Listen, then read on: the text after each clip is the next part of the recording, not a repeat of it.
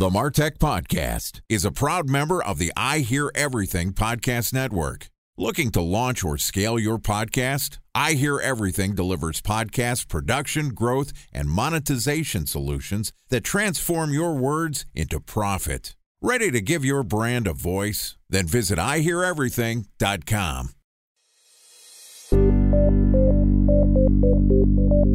From advertising to software as a service to data.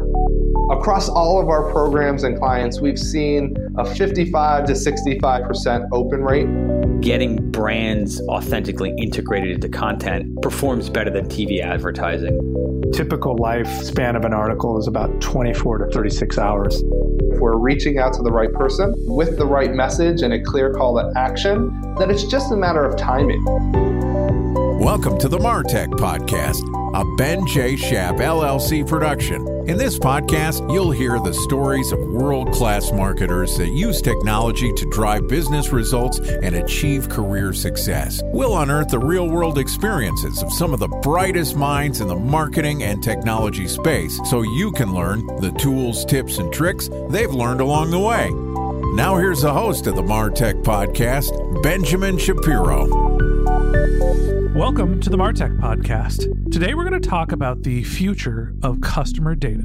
Joining us is Max Kirby, who is the Director of Digital Identity and Cloud Solutions at Publicis Sapient, which is a team of technology enablement, operations, sales, and marketing professionals that are leading the shift to cloud and customer data platforming. Yesterday, Max and I talked about making the transformation to customer centric thinking. A lot of that conversation was around consolidating your customer data across its entire life cycle in the cloud. And today we're going to continue the conversation by talking about how digital identity is the currency of the information age. All right, here's the second part of my conversation with Max Kirby, Director of Digital Identity and Cloud Solutions at Publicis Sapient. Max, welcome back to the Martech podcast. Hey, Ben, good to be with you again. Excited to continue our conversation. Yesterday, we talked about how companies are starting to be able to collect data from their customers across their entire life cycle by moving all of their platform into a single source in the cloud, whether you're going to Amazon, Google, Microsoft, everything from your marketing activities to your customer database, your customer service. You can really get a picture across the entire customer life cycle. And that creates a lot of marketing signals for us marketers. Now, it also highlights the power of understanding who a person is, their digital identity. Talk to me about your thoughts about why digital identity is becoming so much more valuable. Well, to some extent, digital identity never stopped being the most valuable form of data. If you would say that data is the new oil, like so many do, customer data, digital identity, data about us as people is the light sweet crude. It's the most valuable, ready to be used data. And it really built the large platforms that have become the economic drivers of our economy at this point, the big four. The FANG stocks, right? If you were to take those out, and I've, I've actually done the math on this, if you were to take them out, we haven't grown in something like 12 years organically as an economy. I mean, the tech has just been leading the kind of cyclical and secular growth cycles in a way that hasn't been seen before. I mean, maybe you could talk about the manufacturing boom of an industrial revolution, and that's sort of why everyone says we're in the fourth industrial revolution. But the driver of that fourth industrial revolution is, has been, and I think will continue to be data about people organized against those people as individuals, which is what digital identity is. Yeah, it's funny. It used to be if you lose your credit card, that was the worst thing that can happen to you. Now you lose your credit card, you go into your phone and you just turn it off until you get a new number. But if somebody gets your password to Facebook or your bank, like that's the real headache. So, talk to me about the flip side of the coin. The value is in understanding who people are, what their buying behaviors, and there's also a backlash from governments and, you know, obviously the privacy community and the end consumer saying, hey, I don't want my data to become a commodity. How do you think about the flip side of it's great for business, it's great for marketers, it's great for the technology companies to have access to this data, might not be great for me or you or the end consumer?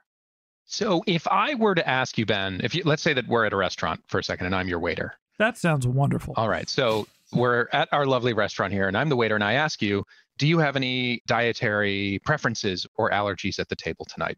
And my question for you isn't what would your answer be? My question is, would you answer that question? Yes. Of course. And the reason why you would is because you expect to eat something and you know that as a waiter, it's probably a good idea to give me the information I need to make sure that you don't die from an allergy that I serve you in the form of food, right? Seems reasonable. It seems reasonable. So, this is why answering questions to businesses at the simplest level is not a bad thing. The problem comes when those answers are shared with people who you never met. Because if the waiter asks you a question, you know whether or not you're comfortable answering that question. But if you were, say, at your veterinarian's office and they asked you the same question, do you have any dietary preferences? You probably would get a different veterinarian. So, this creepiness factor, the way that I understand it, at least, is the distance between the relevance of the information that you're asking for and the value that I expect to receive. In a restaurant, you're getting food, asking about allergies, about food, very close together, not creepy. If your bank were to ask you that same question, very, very creepy, right? Because we just intuitively understand that there's no real purpose for you to have that information, at least not one that we know of. There's also a question of cataloging. Yeah, sure, my waiter can ask me for my food allergies, but the assumption there is that that is a one to one conversation. It is not being cataloged and put into a national registry of dietary allergies. And to me, the question is not, are you willing to give the information? It is, to whom is the information being given? Like, how broadly is this going to be shared? So that's where the real value is. Yeah, sure, I will tell Facebook what my favorite movies are because, ooh, that's a great thing to put on my profile. It makes me more interesting. But I don't necessarily think that that's going to be shared with any company for demographic targeting. Time for a one minute break to hear from our presenting sponsor, Mutinex. In 1919, John Wanamaker said, Half the money I spend on advertising is wasted. I just don't know which half. Well, the advertising landscape has changed since then, and instead of reaching your audience on two channels, you're probably reaching them on 20. Turns out John didn't know how easy he had it. But that doesn't mean that you should give up on striving towards marketing effectiveness. No matter how complex your marketing strategy is, Mutinex Growth OS is the market mix modeling platform that measures the impact of marketing on your bottom line. Mutinex's market mix modeling platform calibrates your insights against the latest market conditions so you can make media and marketing investment decisions confidently and quickly. Ready to take your team from I think to I know? Then join brands like Samsung, ING, and Asahi who make better marketing decisions with Mutinex. Mutinex Growth OS. Your best decision starts here. To learn more about Mutinex, go to mutinex.co. That's M U T I N E X dot co. Okay, here's the rest of today's interview.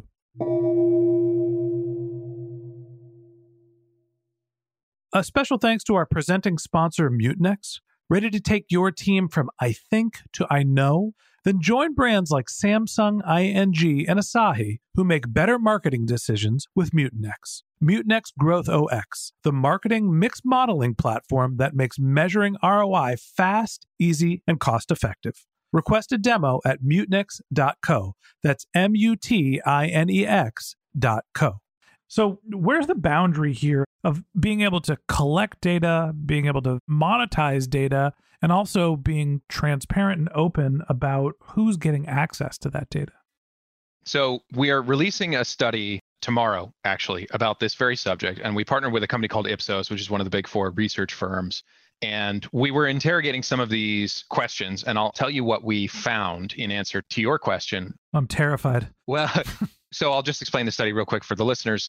We polled 5,000 people in different markets around the globe. So we did Germany, we did Australia, we did France, we did the UK, and then North America, kind of Canada and US. And we polled all these people and we were asking them what they were comfortable sharing. And we would cycle the data point that we were asking them to share. So their location, their phone number, their name, even biometric data. We had about 100 data types. And we cycled those against different companies. So it would say your bank or a shoe company or your shampoo company. So we asked them all these questions and created a kind of a map of what people are comfortable sharing with different brands. And the first thing that we notice is it's not the same for every company. There's certain data sets that you're very comfortable sharing with your bank that you're not comfortable sharing with your shampoo brand. And by the way, you're comfortable sharing almost nothing with your shampoo brand. CPG was like the lowest, and banking was the highest. And I think that just reflects the fact that we're so used to giving so much information to folks in financial services to qualify for something or other. The issue, as you put it, and I think you put it really well, is you don't necessarily know who that data is being shared with. And this is why many of the data privacy laws establish a legal concept called privity. And that defines a legal relationship with you as a person. And if you're under GDPR, a data subject. You're no longer a data object, which is something that you acquire. And we even marketers, we use this language. We say we acquire them as if we're hunting them down in the wild. Look, customers, and we throw our spear. Now they're a data subject. And a subject you have to treat subjectively, which is to that person's consent, which I almost went into the legal world. So I'll just nerd out for you for a second. But the Latin root of consent means to feel together. And what that means is you have to try to empathize with the person on the other end of the line. So, as you put it, the weird part about data right now is that in the analog world, we had memories that we would forget, and healthy people would forget those memories. But computers don't forget. They will remember what your dietary preferences are, they will give that to other parties. And it may travel around into other people who you didn't mean to give it to. So, in a way, the digital identity, the information about you, your digital identity. The only way that we can solve this equation is if you know the identity of the people on the other end of the phone line. What we need is caller ID to fix this. I think there's a, another level of complexity here, too, which is there is first party data. Sure, I'm going and I'm hunting and tracking down my customers. And you mentioned the notion of like spearing them.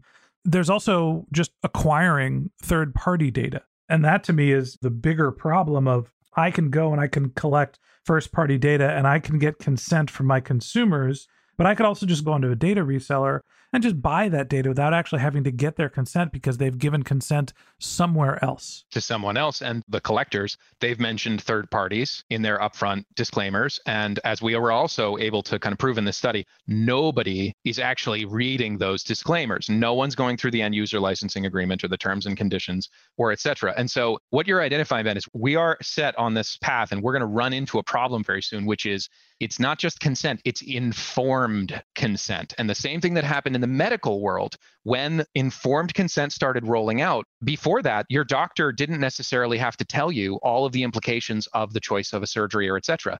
That's because they assumed that nobody had the ability to understand medicine unless, of course, you've gone to medical school. Data is very similar. People don't necessarily understand data and the difference between data and information, which are two different things, let alone, you know, digital nativity or an understanding of digital. And so I think we're kind of locked towards this path from a legal perspective because I don't think you can claim that people are consenting to things that they understand when they consent to them. And if you can't do that, then there's precedent in the law to say that's not actually really consent. Yeah, it puts us at an interesting point where we have access to this wealth of data it's all being legally gathered. You can buy it from third parties. People are giving consent. It's not necessarily active consent, but it does help business results. And so there is, on some level, a practice of marketing that obviously the end consumer isn't a big fan of. And it becomes more of an ethical question than it becomes a marketing operations question of how much data should you be collecting, where should you be getting your data from, and how should you be using it. So, we're going to continue this conversation tomorrow and talk about the future of customer data. And that wraps up this episode of the Martech podcast. Thanks to Max Kirby, Director of Digital Identity and Cloud Solutions at Publicis Sapient, for joining us. In the third part of this interview, which we'll publish tomorrow, Max and I are going to wrap up our conversation by talking about the future as it relates to customer data. If you can't wait until our next episode and you'd like to learn more about Max, you can click on the link to his LinkedIn profile in our show notes. You can contact him on Twitter. His company's handle is Publicis Sapient, P U B L I C I S S A P I E N T, or you could visit his company's website, which is publicissapient.com.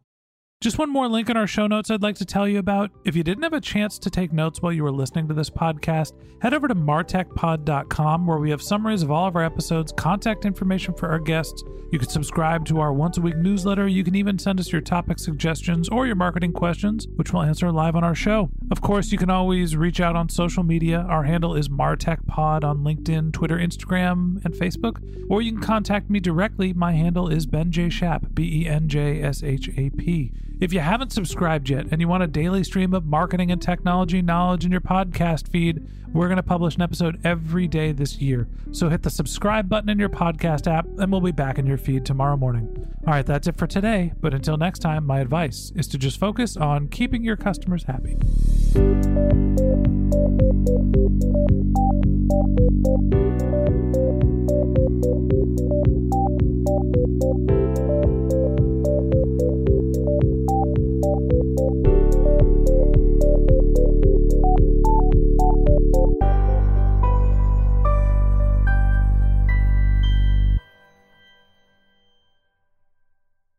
Thanks for listening to the Martech Podcast, and I Hear Everything production. Looking to launch or scale a podcast like this one for your brand? Then visit iheareverything.com.